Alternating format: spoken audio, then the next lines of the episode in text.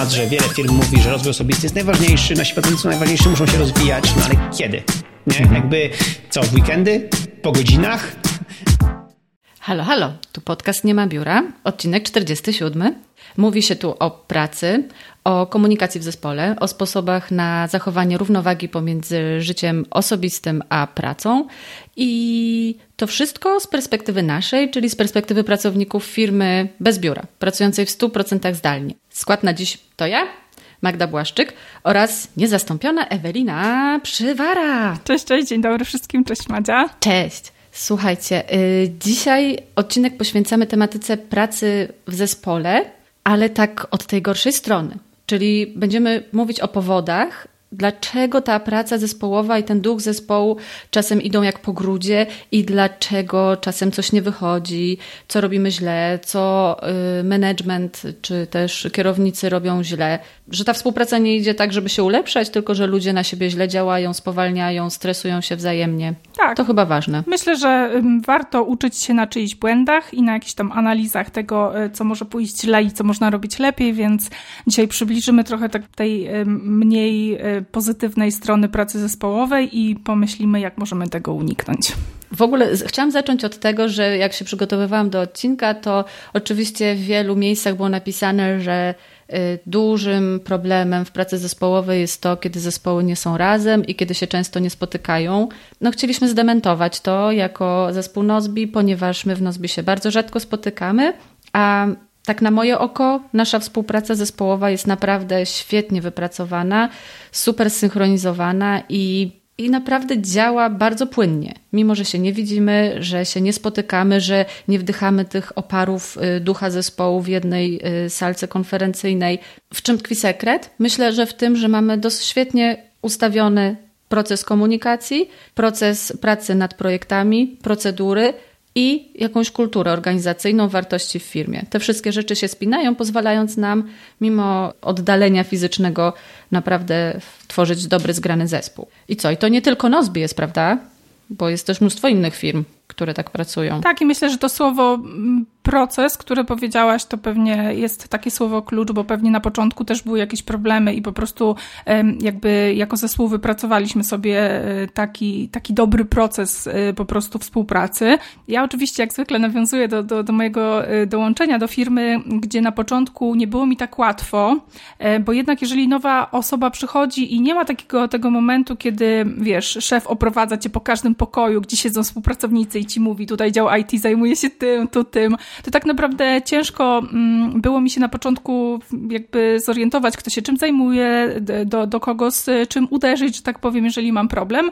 Natomiast miałam takiego swojego guida w postaci Kuby, który gdzieś tam, i ciebie oczywiście, który, którzy gdzieś tam pomagaliście mi wskazać osobę, do, do której gdzieś tam muszę z tym uderzyć, więc myślę, że jeżeli chodzi o taki onboarding nowej osoby w takim zespole zdalnym, to też jest ważne, żeby taka osoba miała takiego przewodnika, który gdzieś tam pomoże jej się na początku wdrożyć. No tak, i to też jest procedura, prawda? To jest coś, co można zautomatyzować, rozpisać, zapisać i ulepszać z każdym kolejnym przychodzącym pracownikiem, żeby, żeby te osoby się czuły zaopiekowane. Tak, ja właśnie pamiętam, że nawet y, i na onboarding, i na y, y, w tą drugą stronę, nie pamiętam jak to się nazywa. Outboarding. Outboarding, Jezu. Mamy projekty, projekty w Nozbi po prostu i gdzieś tam każde zadanie jest sprawdzane sprawdzane, wykonane, żeby po prostu mm, o niczym nie zapomnieć i żeby zarówno dobrze pracownika wprowadzić i pamiętać o wszystkim, co trzeba mu przekazać i co trzeba mu pokazać. I tak samo gdzieś tam, jeżeli ktoś odchodzi, co się zdarza bardzo rzadko, ale czasem jednak tak, gdzieś tam, żeby nie zapomnieć odebrać od niego tych wszystkich spraw, nie wiem, haseł i innych rzeczy, które gdzieś tam, którymi się zajmował i które gdzieś tam trzeba dalej pociągnąć. Tak, my jesteśmy Nozbi, pracujemy zdalnie i bardzo dobrze nam się współpracuje w zespole. Oprócz nas jest jeszcze przecież Buffer, Automatic, y, jest Eventbrite, y, co tam jeszcze jest, y, Basecamp, Hotjar. Oni wszyscy też pracują i jakoś im się to udaje mimo dystansu. Natomiast i zespoły zdalne, i zespoły, które pracują w jednym biurze, czasem trafiają na różne problemy. I myślę, że warto, żebyśmy sobie je omówili i zastanowili się, jak można rozwiązywać takie mm, przeszkody, jeśli chodzi o pracę zespołową. Ja bym podzieliła też te problemy na dwie grupy, na takie, które zależą od samych ludzi, od, od pracowników i te, które są bardziej zależne, bardziej leżą w rękach zarządu i kierownictwa. Zaczynając od tych ludzikowych. Na pewno są to takie cechy osobnicze, na przykład kwestia ego. Pamiętam, że. Yy, dobra, na razie nie będę przypominać swojej historii, najpierw powiem ogólnie o co chodzi. Jeżeli ktoś jest, yy, ma to ego takie bardzo mocne i ono jakby wyrasta ponad zespół, to mogą być trudności, bo jednak jak się pracuje w zespole, to trochę trzeba odpuścić. Wiadomo, że trzeba o siebie dbać i nie można przekraczać, pozwolić sobie przekraczać jakichś granic, ale jednak ten cel zespołowy, ta praca powinna być na pierwszym miejscu, tak? Bo do czegoś dążymy, dążymy do tego wspólnie i nie jest tu ważne to, czy ty się będziesz dobrze czuła i czy twój pomysł zostanie wybrany, tylko to, co jest lepsze dla końcowego efektu i dla tego celu. Nie wiem, może być tak, że ktoś ciągle kogoś obwinia, że y, ktoś cały czas tak chce świecić sobie, żeby szef y, myślał, że on jest taki super i to właśnie się dzieje kosztem y, współpracy zespołowej. No dobrze, to póki Madzie nie wróci, może ja pociągnę temat. Trochę nawiążę do tego ego. Rzeczywiście takie stawianie granic jest bardzo ważne, to znaczy każdy ma gdzieś tam jakąś taką przestrzeń swoją osobistą, którą, którą musi chronić, wiadomo. Natomiast nigdy w takiej współpracy zespołowej interesy jednostki nie powinny stać, gdzieś tam takie samopoczucie i takie samospełnienie nie powinny stać na drodze wykonywania celów i gdzieś tam e, realizowania celów związanych z z zadaniami po prostu, które gdzieś tam grupa sobie stawia i które firma powinna realizować. Jesteś już z nami Madzia, chyba e, jakiś problem z internetem, ja tutaj pociągnęłam temat, jeżeli chodzi o to ego właśnie, bo, mm, bo myślę sobie tak, że właśnie to też przejawia się tym, że ktoś e, jakby stawia swoje jakieś tam cele indywidualne właśnie wyżej niż, niż te cele firmowe, niż te cele, które ma firma czy zespół realizować.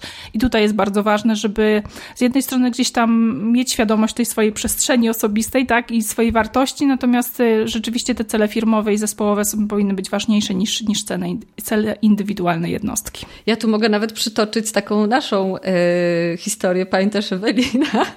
Na samym początku. Dawaj, dawaj. Y, jak to było? To chyba było tak, że y, no, że niby jesteśmy zespół marketingu i jest Ewelina y, na tamtym etapie, tak było, że była Ewelina, ja, Michał i jeszcze jedna osoba. I w pewnym momencie ja czegoś chyba nie wiedziałam i Ewelina się coś mnie spytała i ja powiedziałam, że wy chyba to ustaliliście z Michałem na spotkaniu i chyba powiedziałam to w taki sposób yy, niemiły, że Ewelinie się zrobiło przykro, a ja w tym momencie się czułam, yy, moje ego, tak, yy, zostało y, w jakiś sposób zranione, że mi Ewelina z Michałem omówili coś beze mnie, mimo że teoretycznie powinni byli mnie na to zebranie zaprosić.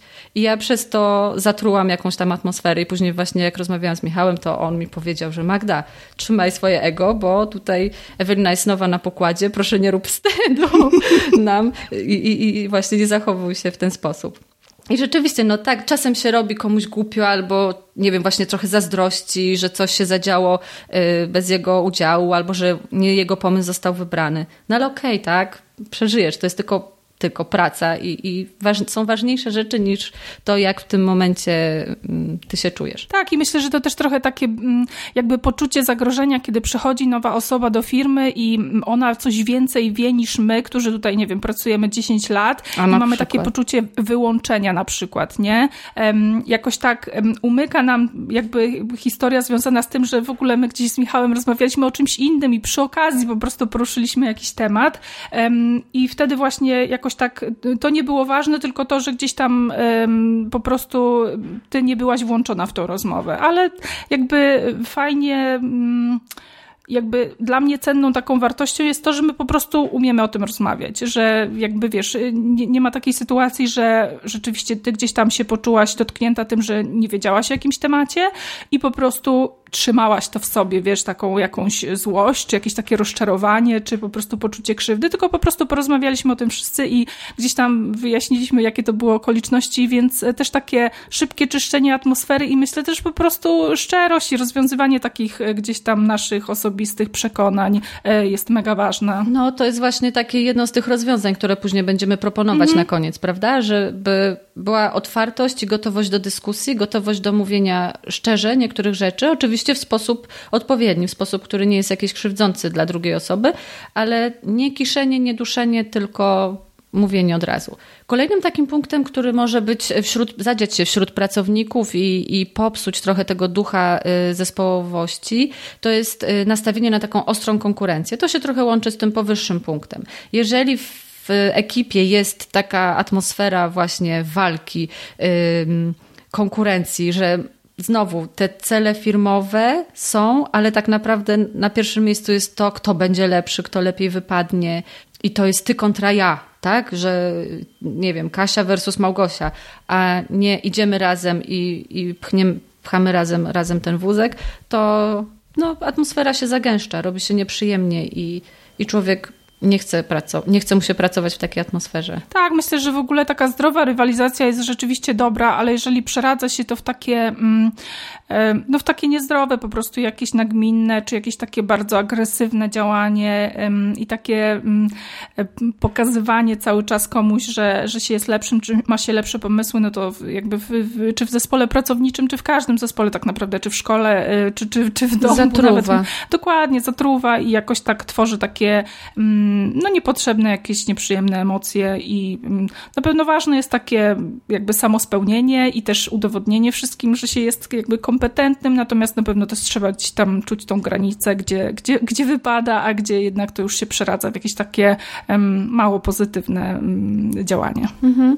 No wiadomo, tak jak powiedziałaś, że ta zdrowa konkurencja w niektórych zespołach y, jest praktykowana jako jakiś taki y, narzędzie do motywacji, tak? Nie wiem, w jakichś tam sprzedażowych rzeczach, to tam to może się sprawdzać, jeżeli, jeżeli ci ludzie jakby wchodzą do, do tej pracy wiedząc, że oni tu będą musieli wyrabiać jakieś normy, wyrabiać procenty i, i kto będzie lepszy, to dostanie kasę. Jeżeli są na to przygotowani, jeżeli trochę to na tym polega, no to okej. Okay. Ale jeżeli to jest y, jeden zespół, który idzie do, w jednym kierunku, to, to, to zawsze właśnie powinno być kontrolowane i, i, i kiedy coś zacznie się psuć i gnić, to, to trzeba reagować. Tak, i myślę, że tu też jest taka mm, dosyć ważna rola menadżera czy osoby zarządzającej, żeby po prostu była wyczulona na takie jakieś e, przejawy właśnie takiej zbyt agresywnej, e, gdzieś tam takiego zbyt agresywnego pokazywania jakiejś tam, czy, czy konkurencji e, prowokowania, bo, bo myślę, że to też jest takie właśnie ważne, żeby, żeby to menadżer zwracał na to uwagę, a na przykład nie współpracownicy, bo to też może zostać źle odebrane.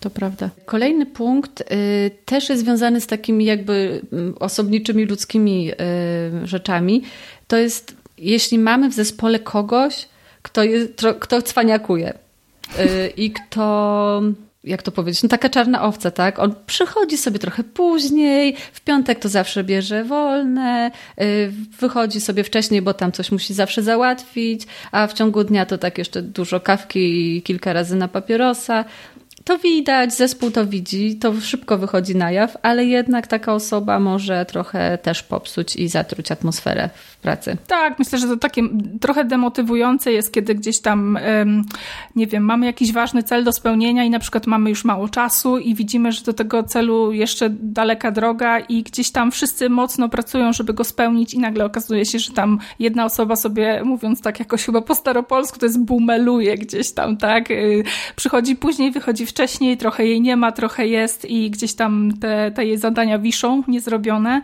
E, także mm, to może być takie demotywujące trochę też dla reszty zespołu i po prostu źle, źle na niego działać. Ostatnio już taki punkt y, dotyczący tego, jacy jesteśmy i to, jak, jacy jesteśmy, jak może wpłynąć na y, nasz zespół, to jest y, kierowanie się emocjami. Wiadomo, wszyscy jesteśmy mm, mm, osobami wrażliwymi, mamy emocje, ale jeżeli te emocje zaczynają brać górę w każdej sytuacji i nie wiem, jakieś przeczucia, jakieś, e, jakieś e, takie reagowanie bardzo instynktowne albo właśnie bardzo emocjonalne czy tragiczne wręcz też psuje atmosferę. I są takie osoby, które właśnie czują się albo po, jakoś odtrącone, albo właśnie y, nieuwzględnione, albo zlekceważone, to to wpływa też na inne osoby, prawda? Trochę wtedy człowiek się zaczyna tak chodzić na palcach wokół tej osoby, boi się coś powiedzieć. Tak.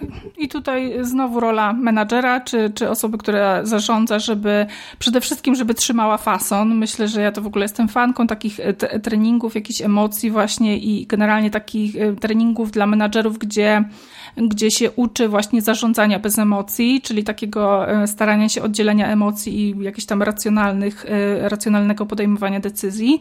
No bo jakby no nie zawsze te emocje, wiadomo, e, emo emocje są dobre, tak, i te złe, tak zwane, i te dobre są dobre, natomiast nie zawsze wtedy, kiedy w grę wchodzą jakiees tam kontakty międzyludzkie, szczególnie w pracy. Wtedy po prostu musimy podejmować racjonalne decyzje, gdzieś tam nieskażone tymi emocjami, czy, czy bardziej pozytywnymi, czy mniej. No, warto zachować taki dystans i pamiętać, że to jest praca i że, że trzeba sobie wszystko przez sitko rozumu i umysłu analizować. W sumie żeśmy o tym rozmawiały w tym odcinku o feedbacku i też w artykule tak. na temat feedbacku to wszystko macie. To podlinkujemy w notatkach do odcinka. Teraz przejdziemy do tych punktów, które bardziej zależą y, od y, osób zarządzających i od liderów. Y, po pierwsze, kwestia mikrozarządzania. Myślę, że mikrozarządzanie może tak pięknie rozwalić najlepszy zespół i jego produktywność, że hej, jeżeli pracownicy z każdą drobnostką muszą udawać się do menadżera, żeby zapytać, czy może coś tam zmienić, czy może coś zrobić, to to tak spowalnia i też demotywuje, i też odbierać jakąś taką sprawczość że, no, że zespół tak bardzo mikrozarządzany nie, niedługo przetrwa i, i, nie będzie kwitu. Tak, myślę, że to, to jest taka rzecz, którą ja, w którym, jakby, której, która w Nozbi mam wrażenie dobrze działa, natomiast mm. ja miałam z nią problem, bo byłam przyzwyczajona do tego, że gdzieś tam zawsze ktoś jest, kogo trzeba zapytać, potwierdzić, czy tak można. No, u, u nas Michał wyznaje taką zasadę, że jeżeli on nie mówi nie, na przykład przez 24 godziny tam nie odpowie na zadanie, że tam, że się nie zgadza, to znaczy, że mamy robić. Więc ja miałam z tym problem cały czas tak, a druga zasada Michała to jest lepiej y,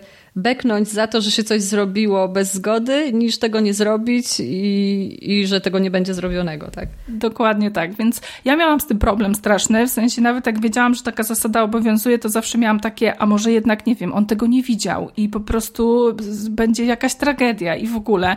I rzeczywiście trochę czasu mi się, mi, mi, mi zajęło jakby raz przetrawienie tego systemu, a dwa też takie, takie jakby przyzwolenie u nas firmowe na popełnianie błędów. To znaczy lepiej się pomylić, zrobić coś i się pomylić, niż hmm. nie zrobić tego po prostu i gdzieś tam, e, żeby dokładnie tak jak powiedziałaś, było niezrobione. Więc gdzieś tam te naleciałości z innych, z innych wcześniejszych moich doświadczeń były, natomiast myślę, że to właśnie mikrozarządzanie to jest coś, co mega spowalnia pracę i tak jak powiedziałaś, myślę, że to poczucie sprawczości jest bardzo ważne, bo wtedy mamy takie poczucie, że jesteśmy tylko tą, e, tym wykonawcą i nie mamy żadnego takiego wpływu, nie możemy podjąć podjąć żadnej decyzji, a tu jednak mamy poczucie, że kurczę, coś tam postanowiliśmy, szef nie powiedział, że nie, no to robimy i gdzieś tam czujemy takie, że mamy sprawę w własnych rękach. Dokładnie, tutaj też wchodzi ta tematyka zaufania, prawda, że jeżeli lider, menadżer ufa ci, daje ci tę, tą wolność y, do decyzji, to naprawdę pozwala zespołowi się rozwijać i poszczególnym pracownikom, a brak zaufania, ciągłe kontrolowanie i właśnie takie poczucie, że wszystko musi zostać klepnięte, bo jeszcze przecież on coś, coś rozwali, coś popsuje. To takie traktowanie człowieka jak dziecko. Tak, i to trochę też mi się przypomniało to, to jak Michał mówi, że mm, po to on zatrudnia ludzi i ludzi generalnie mądrzejszych od niego w jakichś tam tematach, żeby oni podejmowali jakieś decyzje zgodnie ze swoją wiedzą, więc, mm. więc po prostu nie blokuje tych decyzji, tylko pozwala nam działać i ewentualnie uczyć się na jakichś błędach, jeżeli je popełnimy. Kolejny punkt, który może jakoś e, być przeszkodą do produktywnej, efektywnej pracy zespołowej, to e, jest kwestia feedbacku. Źle przekazywanego feedbacku, ciągłego krytykowania, jakiegoś zastraszania. Jeżeli ludzie otrzymują tylko feedback negatywny, nie, nie dostają żadnej konstruktywnej krytyki, y, są traktowani znowu jak dzieci albo jak jakieś, no nie wiem, albo nie wiem, jak więźniowie czy coś takiego, to każdemu się w końcu odechce. I ten duch zespołu i ta chęć mm, pchania tego wspólnego wózka do tego celu, y, który mamy osiągnąć wspólnie dla firmy, też zupełnie się obniża taka motywacja. No, feedback to jest w ogóle e, temat rzeka. Rozmawiałyśmy o nim w, w, w którymś z odcinków i też pisałaś bardzo długi artykuł o tym. I myślę, że to raz, że jest bardzo trudny i rozległy temat, a dwa, cały czas taki bardzo niedoceniany. Mm, dla mnie osobiście jakby dużo już przepracowałam, jeżeli chodzi o dawanie i otrzymywanie feedbacku, ale cały czas takim dosyć punktem zapalnym jest dla mnie jakby używanie odpowiednich słów jakby w, w takim feedbacku. Jestem bardzo wyczulona na słowa, jeżeli e, gdzieś tam e, ktoś użyje w, w wiadomości do mnie e, skrótu angielskiego WTF, to bardzo mnie to e, z jednej strony mam taki, taki, taki sprzeciw wobec tego, a z drugiej strony jest to takie strasznie demotywujące, bo jednak nie jest to, mam wrażenie, takie konstruktywne, tylko jakieś takie bardziej atakujące, więc zwracajmy uwagę na to, jakich słów po prostu używamy i, i myślę, że tak, miejmy na uwadze to, że nikt chyba nie lubi być krytykowany, więc po prostu róbmy to tak, jakbyśmy sami chcieli y, być, otrzymywać jakąś tam informację zwrotną. Dokładnie. No bo to y, też chodzi o taki entuzjazm, prawda? Jeżeli y, człowiek jest ciągle dostaje ten negatywny feedback i jeszcze w taki nieprzyjemny sposób, no to ten entuzjazm siada, a jak jednej osobie siądzie, to potem drugiej siądzie i produktywność idzie w dół. Tak. A nikt tego nie chce. Tak, ja też jeszcze przytoczę tą, tą sytuację pamiętną naszą, którą też już wspominaliśmy, kiedy by, byłyśmy po takiej długiej promocji, jakiejś bardzo trudnej i czasochłonnej i gdzieś tam tego y, negatywnego feedbacku była taka przerażająca większość, przytłaczająca i był on dany jakby bezpośrednio po po tej promocji chyba, albo jeszcze w końcówce jej trwania. I takie utyrane byłyśmy tą, tą pracą i, i jeszcze po prostu ten, ten, ta negatywna informacja, która jakby była wartościowa i zgodna z prawdą, natomiast ten timing był taki dosyć słaby i jakby też trzeba zwrócić na to uwagę, że, że nie wiem, nie, nie tylko słowa, ale też właśnie timing jest, jest ważny w takim dawaniu feedbacku. Mamy właśnie odcinek do, o feedbacku, będziemy linkować tak, w notatkach. bardzo polecamy. E, kolejnym takim punktem jest e, ta taka silna, sztywna, pionowa hierarchia, w której jest e, szef wszystkich szefów, później szef nie wszystkich szefów, potem szef, potem mniejszy szef. Półszef. I, I tak naprawdę trzeba chodzić na palcach i się wszystkich bać, i nikt nie ma właśnie tej wolności, i, i to zaufanie jest takie na niskim poziomie i każdy się boi coś powiedzieć, dać jakąś sugestię na, w kwestii ulepszenia jakichś procesów, czy żeby coś zmienić w firmie, bo to by mogło naprawdę pomóc, ale każdy się boi, no bo to hierarchia, bo to szef, bo to nie wypada. Tak. Jeżeli firma jest w ten sposób skonstruowana, to to też bardzo hamuje i rozwój tej firmy, i, i kreatywność pracowników, i entuzjazm taki zespołowy. Tak, jakby y, dużo jest takich firm, które generalnie już przechodzą na taki dosyć luźny styl bycia, y, to znaczy gdzieś tam do szefów nie mówi się proszę pana, tylko po imieniu i tak dalej, i tak dalej. No u nas generalnie ta hierarchia jest, y, no jest zbudowana, bo mamy też jakby szefów działu, natomiast nie mam takiego poczucia, że to są takie osoby, które gdzieś tam, do których, nie wiem, nie można się odezwać albo nie można zwrócić im uwagi, czyli to nie jest taka sztywna hierarchia, gdzie po prostu wchodzi przychodzi, nie wiem, Rafał czy Iwona na jakieś nasze spotkanie i sobie myślimy, kurczę, teraz to trzeba po prostu założyć, nie wiem, garsonkę, bo, bo, bo przyszedł jakiś tam kierownik, nie? Tak, i tylko chwalić i mówić, jak jest wspaniale. Dokładnie, dokładnie tak. Więc myślę, że mm, no, hierarchia na pewno jest potrzebna, bo, bo, bo trzeba mieć jakiś tam szkielet, natomiast y, no, gdzieś tam nie ma co chyba budować takich y, sztucznych nie, nie, chcę powiedzieć podziałów, ale takich.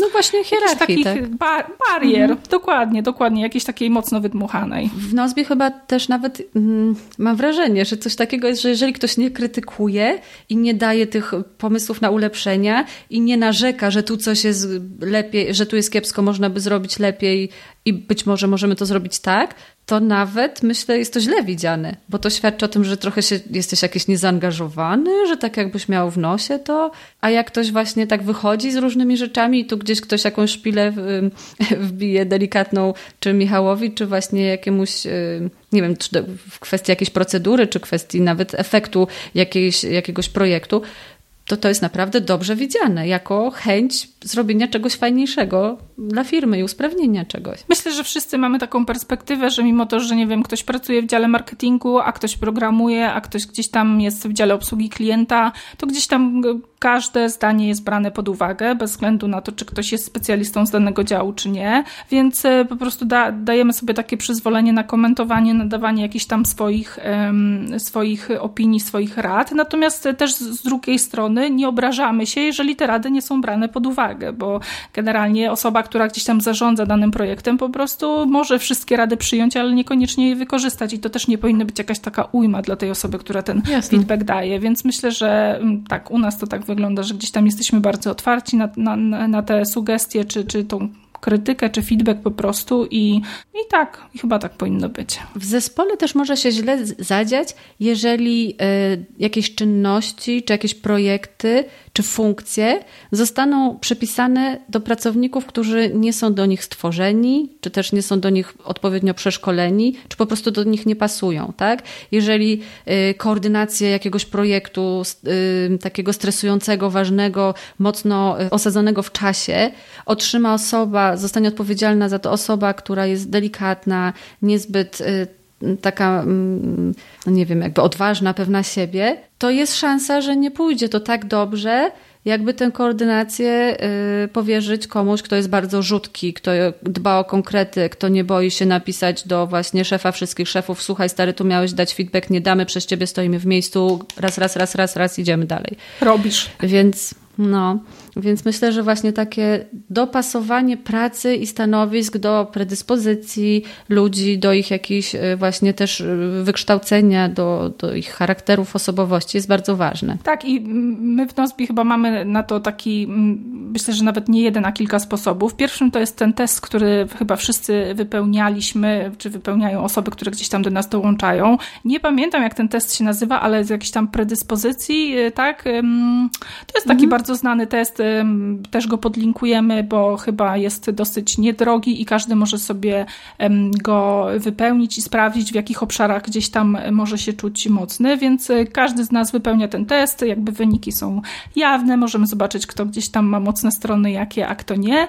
No i drugą taką e, rzeczą jest chyba też no, weryfikacja tego tak naprawdę, bo, bo też coś innego może wyjść z testu, a coś innego może wyjść w praktyce i gdzieś tam przy, przy danych zadaniach, więc po prostu trochę też te rozmowy takie nasze kwartalne, czy teraz czteromiesięczne mm, pozwalają rewidować te nasze obowiązki, jak się w nich czujemy i po prostu je gdzieś tam dopasowywać do, gdzieś tam do nas, tak absolutnie indywidualnie. Tak, i w ogóle zabawne jest to, że te, to, to się nazywa test Galupa, z tego co pamiętam. O, że test Galupa, te, tak. Te y, mocne strony właśnie y, mamy tę tabelę i często Michał do tego wraca i właśnie coś robi, jakieś roszady mhm. i zmienia różne rzeczy w firmie, uświadamiając sobie właśnie, że tu coś nie gra, być może ta osoba sobie z tym nie radzi i warto jakoś, nie wiem, zmienić rolę albo powierzyć mhm. dany obowiązek, dany wycinek y, y, pracy y, innej, innej osobie. Nie wiem, na ile to się sprawdza. Dużo osób traktuje te testy trochę tak,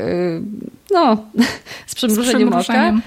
No ale pewnie czasami się sprawdzają, pewnie czasem nie. Myślę, że to jest jakby taka, wiesz, jakiś tam drogowskaz, wiadomo, że nie taki bardziej, nie wiem, wyryty w kamieniu i na zawsze i na pewno. Bardziej jakieś takie ukierunkowanie, jeżeli się nie sprawdza, to zawsze to można jakoś modyfikować w, w toku współpracy. Jeszcze takim jakimś yy, przeszkadzaczem może być to, że się nie robi szkoleń, prawda? Yy, jakoś się nie, nie nadąża za jakimiś trendami, że nie dokształca się tych pracowników i oni może jakoś są bardziej z tyłu, nie, no, nie, są na czasie i to też może jakoś tą, tą produktywność w zespole y, obniżać. No na pewno, jeżeli są osoby, które są gdzieś tam, y, mają takie parcie na przykład na to, żeby gdzieś tam się samo rozwijać, a są osoby, które generalnie jakby no nie mają czasu, bo nie wiem, jakby jakaś tam sytuacja życiowa im na, na to nie pozwala i widać ten dysonans wiedzowy, to na pewno to też jest takie, de, może być demotywujące dla tych osób, które gdzieś tam mają większą wiedzę. Natomiast no y, jakby szkolenia zawsze są ważne, wiadomo. Dużo o tym mówimy, dużo mówiliśmy o tym, jeżeli chodzi o nasze piąteczki, o to, że mamy czas się rozwijać i uczyć nie tylko rzeczy, które gdzieś tam nas interesują i są zgodne z naszym kierunkiem, który gdzieś tam tutaj w Nozbi wykonujemy, ale też po prostu rzeczy, które gdzieś tam chcemy swoją wiedzę poszerzać. No i myślę, że to jest w ogóle taka podstawowa, nie tylko jeżeli chodzi o pracę w zespole, ale taka wartość, którą, którą pracodawca powinien dawać pracownikowi, jeżeli mu na nim zależy. To po prostu szkolić, kształcić, żeby on się rozwijał i nie chciał gdzieś tam indziej uciekać. Ostatnim punktem na mojej liście będzie słaba komunikacja. W sumie wszystko już wiadomo. Jeżeli jeden pracownik nie wie, co robi drugi pracownik, a przecież mają osiągnąć wspólny cel, to jak do cholerci to może y, grać, jeżeli nie ma między nimi synchronizacji i jeśli nie wiedzą, co się dzieje w sąsiednim dziale, czy w, po prostu w tym samym projekcie. Więc warto sobie wypracować świetny y, system komunikacji i dbać o to, żeby wszyscy byli y, na czasie, żeby każdy wiedział, y, co jest do zrobienia, jakie są, jakie są oczekiwania i jak, w jaki sposób może liczyć na pomoc innych, jak inni są obłożeni pracą, co inni akurat robią, gdzie ktoś może się przydać. Także Dokładnie, na tak. każdym etapie, na każdy, w każdym zespole, na każdym etapie komunikacja jest mega ważna opowiemy o tym, jak y, tą komunikację sobie wypracować i jak trochę sobie poradzić z tymi dziesięcioma punktami, które y, omówiłyśmy, zaraz po przerwie sponsorskiej, w której przedstawimy Wam aplikację Nozbi, która jest y, niezastąpionym narzędziem właśnie jeśli chodzi o usprawnianie komunikacji i współpracy w zespole i którą można korzystać i w takich właśnie projektach, gdzie pracuje wiele osób, ale także jako system do produktywności osobistej. Zobaczcie, jak to działa. Zapraszamy.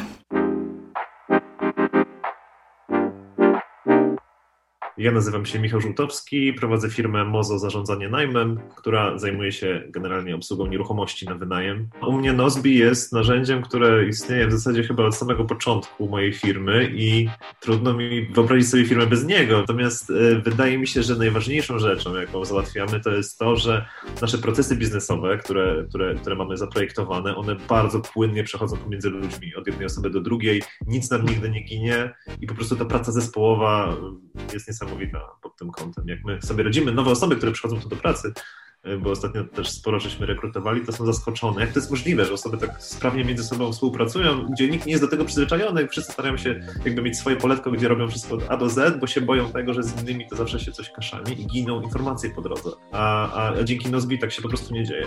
Oczywiście jest to wspaniałe narzędzie do tego, aby organizować pracę dużej liczby ludzi, którzy pracują asynchronicznie, którzy pracują zdalnie zwłaszcza, tak, bo y, ja bardzo długo nie zdawałem sobie sprawy, właściwie chyba do lockdownu, tego co był, nie zdawałem sobie sprawy, że my pracujemy zdalnie w biurze stacjonarnym. Przyszedł lockdown i powiedziałem, to co, idziemy na to zdalne? No idziemy. I tak poszli, się rozeszli jednego dnia i nic się nie stało, wszystko dalej samo działało. No. Poza tym, że kogoś tam w kuchni nie spotykałem, ale poza tym, no to, to tyle, nie?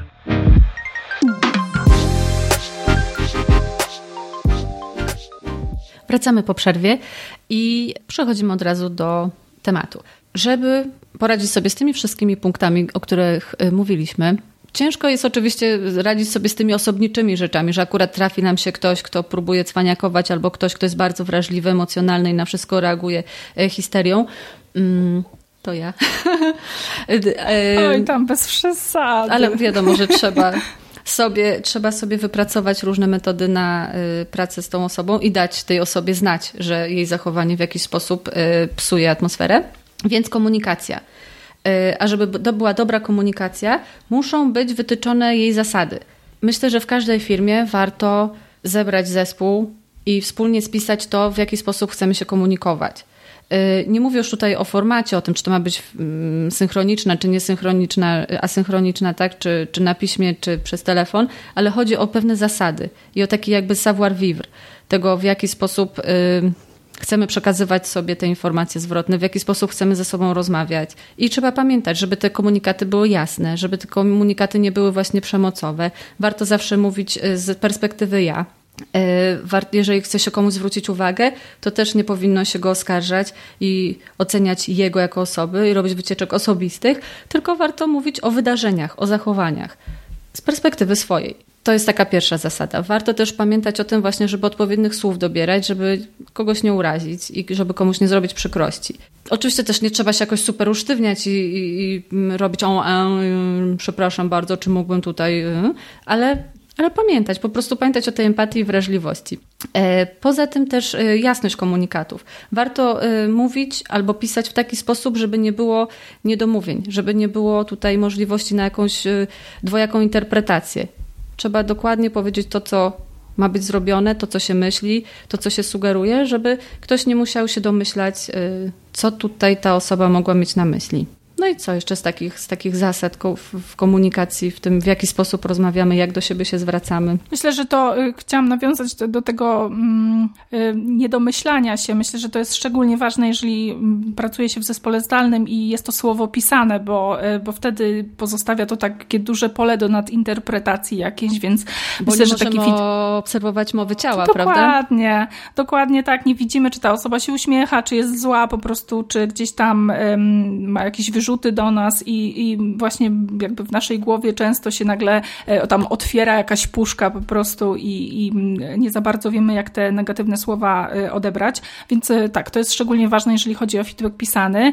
Mm, no i to, co powiedziałaś, myślę, że nie ma tutaj co dużo dodawać. Jakby najważniejsze jest to ustalenie zasad też takich jasnych i żeby każdy po prostu jakby stwierdził, że je rozumie i, i wie o co chodzi, je po prostu przyjmuje i jakoś tam deklaruje się ich przestrzegać, bo to jest taki jakby niepisany kontrakt, który gdzieś tam e, podpisuje się zawsze przy jakimś tam, nie wiem, zawiązywaniu grup terapeutycznych czy w jakichś tam innych miejscach, gdzie po prostu deklarujemy, że będziemy szanowali siebie nawzajem, gdzieś tam e, swoje uczucia i tak dalej i po prostu e, starali się skupić na jakimś jakimś wspólnym celu, a nie na jakichś takich oso osobistych czy osobowościowych niesnaskach i, i historiach do, do wyjaśnienia. Dokładnie.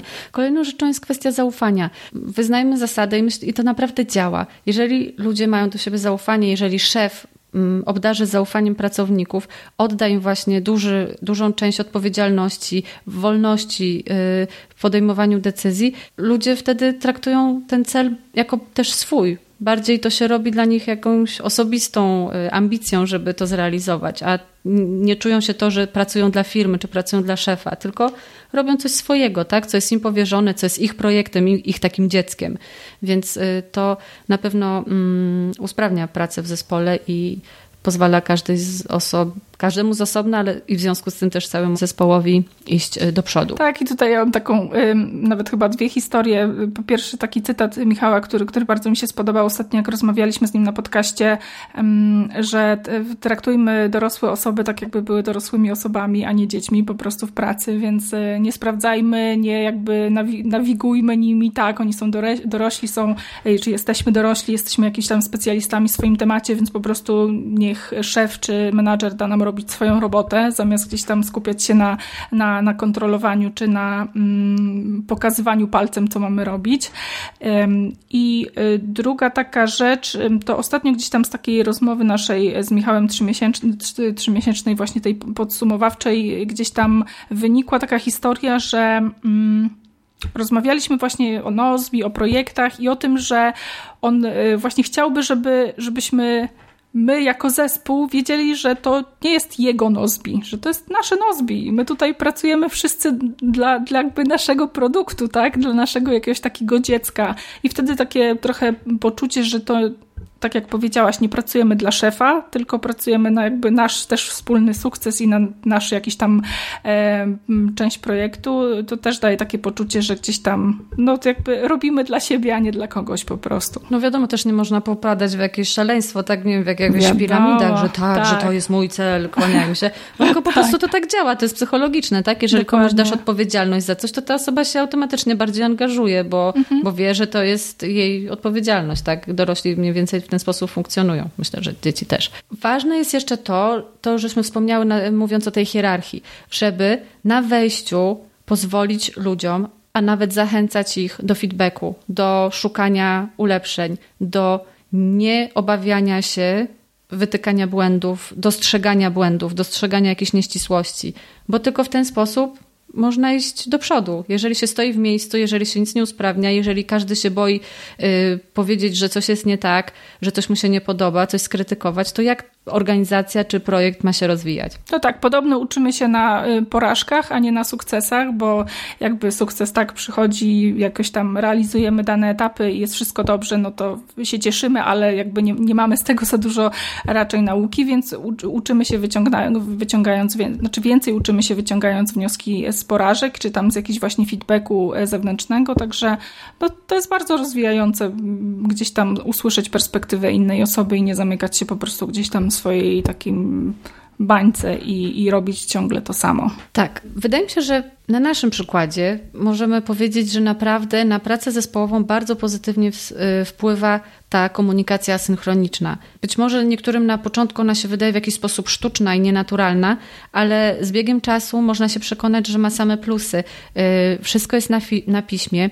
Wszystko jest właśnie zarejestrowane, wszystko można wyszukać, nie ma tych niedomówień albo tych nadinterpretacji, że no tak, ty mówiłeś, ale wcale nie mówiłem i tutaj jest słowo przeciwko słowu, bo to się odbyło w czasie rozmowy telefonicznej.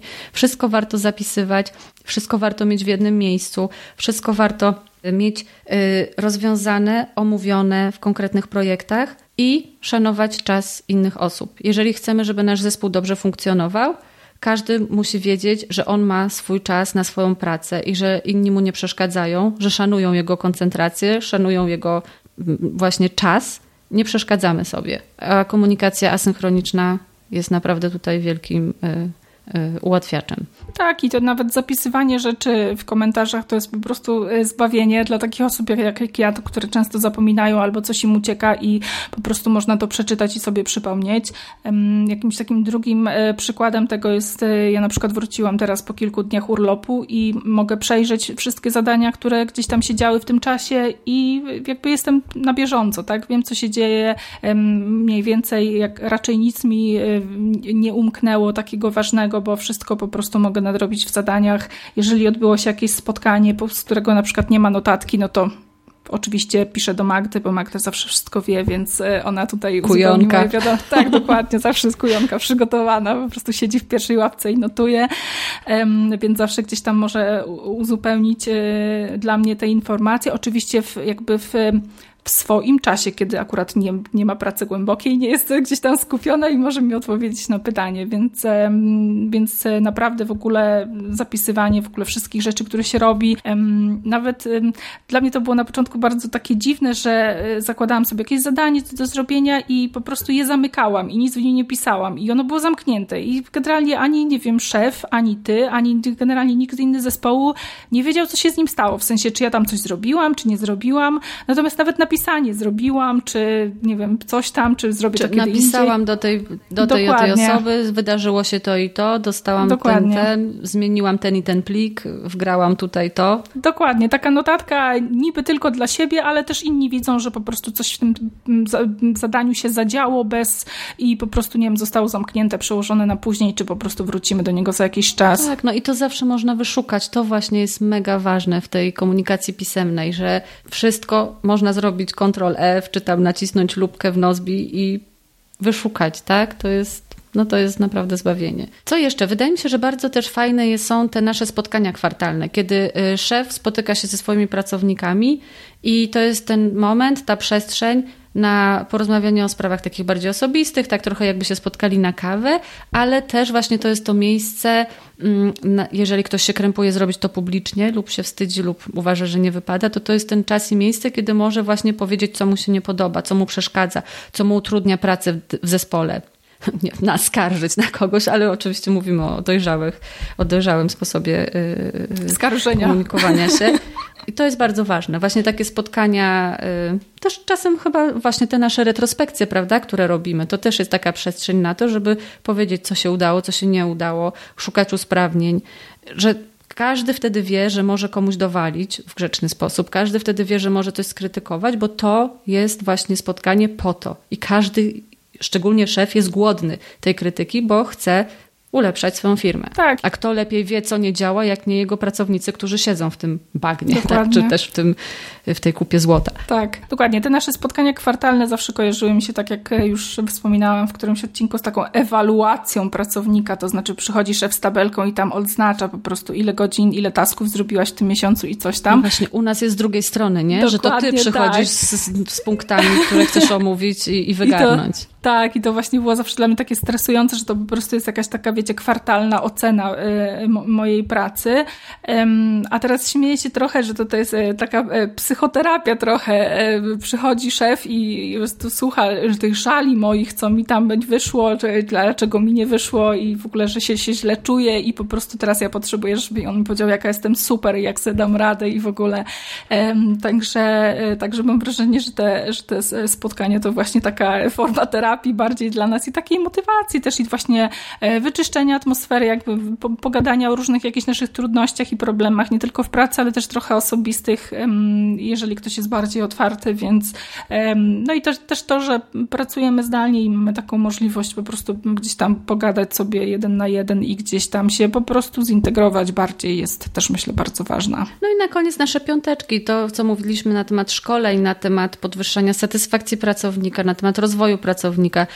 Y, to, że nie musimy robić bieżącej pracy i pracować nad tymi codziennymi zadaniami, projektami w piątki, tylko możemy obejrzeć sobie fajną konferencję, przejrzeć sobie jakiś nowy kurs online, poczytać sobie, nie wiem, co specjaliści mają do powiedzenia na temat, który Cię ostatnio interesuje, pozwala zespołowi się rozwijać i pozwala na to, żeby ci pracownicy byli szczęśliwsi, żeby byli weselsi, żeby czuli, że mają przestrzeń na to, żeby dbać o siebie i się uczyć angielskiego, francuskiego, y, nie wiem, grafiki czy czego tam co człowiek sobie zamarzy i zażyczy. Dokładnie tak, nic dodać, nic ująć. No, to tyle. Jeżeli macie jakieś y, własne y, pomysły na to, co może przeszkadzać i co może pomóc w budowaniu y, skutecznego zespołu i, i, i usprawnianiu pracy w zespole, to piszcie w komentarzach albo możecie nawet nie wiem, napisać na ten temat artykuł i nam wysłać i opublikujemy go na blogu. A tymczasem przechodzimy do y, naszego kącika Nozbi. Zawsze pod koniec omawiamy jakąś y, funkcję w naszej aplikacji, która wydaje nam się przydatna albo jest nowa i chcemy się nią pochwalić. I no i co? Co w tym odcinku byśmy chciały omówić i o czym się pochwalić? Ja jestem strasznie nieprzygotowana, ale y, ostatnio pisałaś o, o szablonach. Nie wiem, rozmawiałyśmy już o szablonach na naszym y, podcaście? Nie, bo to jest nówka sztuka. No do tej pory mogliśmy y, chyba do, mogliśmy duplikować czy też klonować projekty, jeżeli chcieliśmy użyć raz jeszcze, tak zrecyklingować już wykonany, a teraz też mamy szablony, które można spokojnie stworzyć, a następnie wykorzystywać ile się chce. Do takich powtarzalnych projektów, jak na przykład nasze odcinki Nie ma biura czy, czy No Office, mamy stworzone szablony, które po prostu tylko używamy i już mamy tam poporządkowane wszystkie zadania i wszystkie sekcje i po prostu rozdzielone te zadania. Nawet y, też zadania są przypisane do konkretnych osób. Dokładnie, I tak. jak ten szablon się zmieni już w aktywny projekt, utworzy się z niego aktywny projekt i jakby ta machina ruszy, to wówczas zostają też wysyłane powiadomienia, tak? Jeżeli ja w tym projekcie tworzonym z szablonu mam jakieś y, przypisane zadanie, od razu ono trafia do moich przychodzących i, i, i wiem, że y, znowu muszę się zabrać do jakiejś rzeczy. A kiedy to sobie leży po cichu jako szablon, no to a zadanie jest na mnie, no to nie dostaję żadnych powiadomień, bo to jakby nie jest aktywowane. No więc to jest bardzo, bardzo funkcja przydatna i taka automatyzująca, czyli oszczędzająca czas i naprawdę wzbogacająca tę produktywność. Jeśli chodzi o kącik książkowy, Czym ty się dzisiaj pochwalisz? No ja jak zwykle e, z mojej działki e, psychologicznej, e, tym razem kształcę się w języku angielskim. Mm. The Queen of Distraction, How Women with ADHD Can Conquer Chaos czyli królowa jakichś tam rozproszeń, jak kobiety z ADHD mogą ogarnąć chaos. Generalnie, jeżeli chodzi o ADHD u dorosłych, zgłębiam ten temat, bo e, jakiś czas temu dostałam taką diagnozę. Bardzo mało jest pozycji, które gdzieś tam traktują po polsku o, o tym problemie, jeżeli chodzi o dorosłych. To jeszcze do niedawna myślano, że e, ADHD dotyczy tylko dzieci i z niego się wyrasta, więc po prostu gdzieś tam trzeba szukać literatury za granicą. Jest bardzo dużo książek za zagranicznych to jest taka pierwsza, którą gdzieś tam złapałam i zaczęłam czytać. Na razie... Tak, i to jest właśnie tylko o kobietach, prawda? Bo u kobiet to, i tak. o dziewczynek i u kobiet to zupełnie inaczej się objawia niż to, co my myślimy, że ADHD, tak? Że ten chłopczyk się wierci w tym przedszkolu i że ciągle chodzi i wylewa zupę, a u dziewczynek tak. to bardzo często się zupełnie inaczej objawia i to ADHD tak. inaczej niż my myślimy wygląda. Dokładnie tak, właśnie. To jest też problem diagnostyczny, jeżeli chodzi o kobiety, że gdzieś tam te kryteria diagnostyczne ADHD są y, uszyte na, na chłopców, chłopców, a właśnie u ADHD i na mężczyzn, mhm. u ADHD u kobiet wygląda zupełnie inaczej. Właśnie ten czynnik, o którym powiedziałaś, takie jakieś tam bieganie wokół y, ławki w klasie jakby raczej nie występuje. E, dlatego też y, jakby jest to taki syndrom, który gdzieś tam jest diagnozowany od niedawna i właśnie zgłębiam literaturę, tak jak wspomniałam, po polsku jest jej mało, po angielsku jest więcej. Bardzo polecam, bo okazuje się, że bardzo dużo osób cierpi na ADHD i o tym nie wie. Generalnie u mnie najbardziej gdzieś tam objawia się to problemem, problemami z koncentracją uwagi i okazuje się, że można łatwiej, trzeba nad tym pracować, także bardzo dużo moich znajomych... I brać pigułeczki. Dokładnie. Wielu moich znajomych generalnie jest teraz w trakcie diagnozy, bo gdzieś tam od, od, od osoby do osoby okazało się, że, że gdzieś tam mają podobne problemy, także mm, warto też jakby, nawet nie to, że gdzieś tam autodiagnozować, ale po prostu mieć świadomość tego, że, że takie że to może być występuje. To. Dokładnie mhm. tak. Dobrze, widzisz, na, tutaj na łamach y, naszego programu propagujesz to i może tak, ktoś dzięki tobie sobie się pożegna z tym problemem. Y, ja ostatnio przeczytałam, nie wiem czy się już chwaliłam, y, książką o tym, jak i dlaczego tak bardzo ludzie kochają Władimira Putina w jego kraju. Książka się nazywa Szalona miłość, chcę takiego jak Putin i napisała ją Barbara Włodarczyk. Są to taki zbiór reportaży, ale w sumie czyta się jak jedną spójną książkę. No, jest to dosyć niesamowite. Ja y, czytając Chciałam to... Powiedzieć, przepraszam, że y, ubrałam dzisiaj y, specjalnie pod twoją książkę chyba piękną koszulkę, także, także się zgrałyśmy trochę. No, ale to jest po prostu niewiarygodne. Za każdym razem, po, po, po, po każdym tym rozdziale musiałam sobie zamykać długo szczękę, która mi opadała, bo naprawdę ludzie różnego pokroju, z różnych miejsc, z różnych y, szerokości geograficznej w tej gigantycznej Rosji y, naprawdę uwielbiają tego człowieka i uważają go za wybawcę i za kogoś, kto ich broni przed Zachodem, kto ich broni przed wojną, kto ich broni przed złem, kto jest lepszy niż poprzedni, bo daje im pieniądze. I kobiety się naprawdę w nim kochają i uważają go za wzór męskości i również młode dziewczyny też chciały, właśnie tak jak sam tytuł mówi, chcę takiego jak Putin, bo no jest dla nich po prostu idealnym, idealnym przywódcą, idealnym mężczyzną. Uff, niesamowite. Tym nieoptymistycznym akcentem yy, skończymy nasz odcinek. Dziękujemy Wam bardzo za yy, bycie bardzo z nami. Dziękujemy. I zapraszamy za tydzień, za tydzień, w którym pewnie skład się zmieni. Pewnie nie będziemy my, może będzie Michał lub Rafał, y, ale serdecznie zapraszamy i mamy nadzieję, że y, dzięki temu odcinkowi jakoś spojrzycie na pracę w swoim zespole z innej perspektywy. Może coś Wam się uda wypatrzeć, co można poprawić i usprawnić. Tak. Dzięki wielkie, dzięki Madzia. Trzymajcie się. Pa, pa. Na razie, żegnamy się. Pa.